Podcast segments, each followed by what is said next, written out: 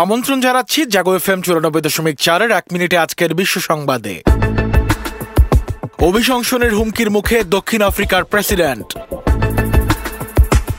এবার রাশিয়ার পাসপোর্ট পেলেন স্নোডেন। পশ্চিমাদের বেঁধে দেয়া তেলের দাম মানবে না রাশিয়া। সাত শিক্ষার্থীকে মৃত্যুদণ্ড দিল মিয়ানমারের জান্তা সরকার। চীনে কোভিড নীতি বিরোধী বিক্ষোভ অব্যাহত। নয়াদিল্লিতে আবারও বেড়েছে বায়ু দূষণ চীন ও ইরানকে উদ্বেগজনক রাষ্ট্র ঘোষণা করল যুক্তরাষ্ট্র।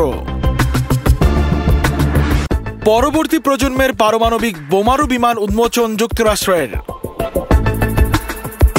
ভারতের কোনো ঘৃণ্য পরিকল্পনা কখনোই সফল হবে না, মন্তব্য পাকিস্তান সেনা প্রধানের টিকটক যুক্তরাষ্ট্রের জাতীয় নিরাপত্তার জন্য হুমকি, বলল এফবিআই। করোনায় আরও ছয়শো এক মৃত্যু, আক্রান্ত তিন লাখ বারো হাজার। হিজাব ইস্যুতে বিক্ষোভে নিহত দুইশো, স্বীকার করল ইরান। এক মিনিটে আজকের বিশ্ব সংবাদ এ পর্যন্তই। সবাইকে শুভেচ্ছা।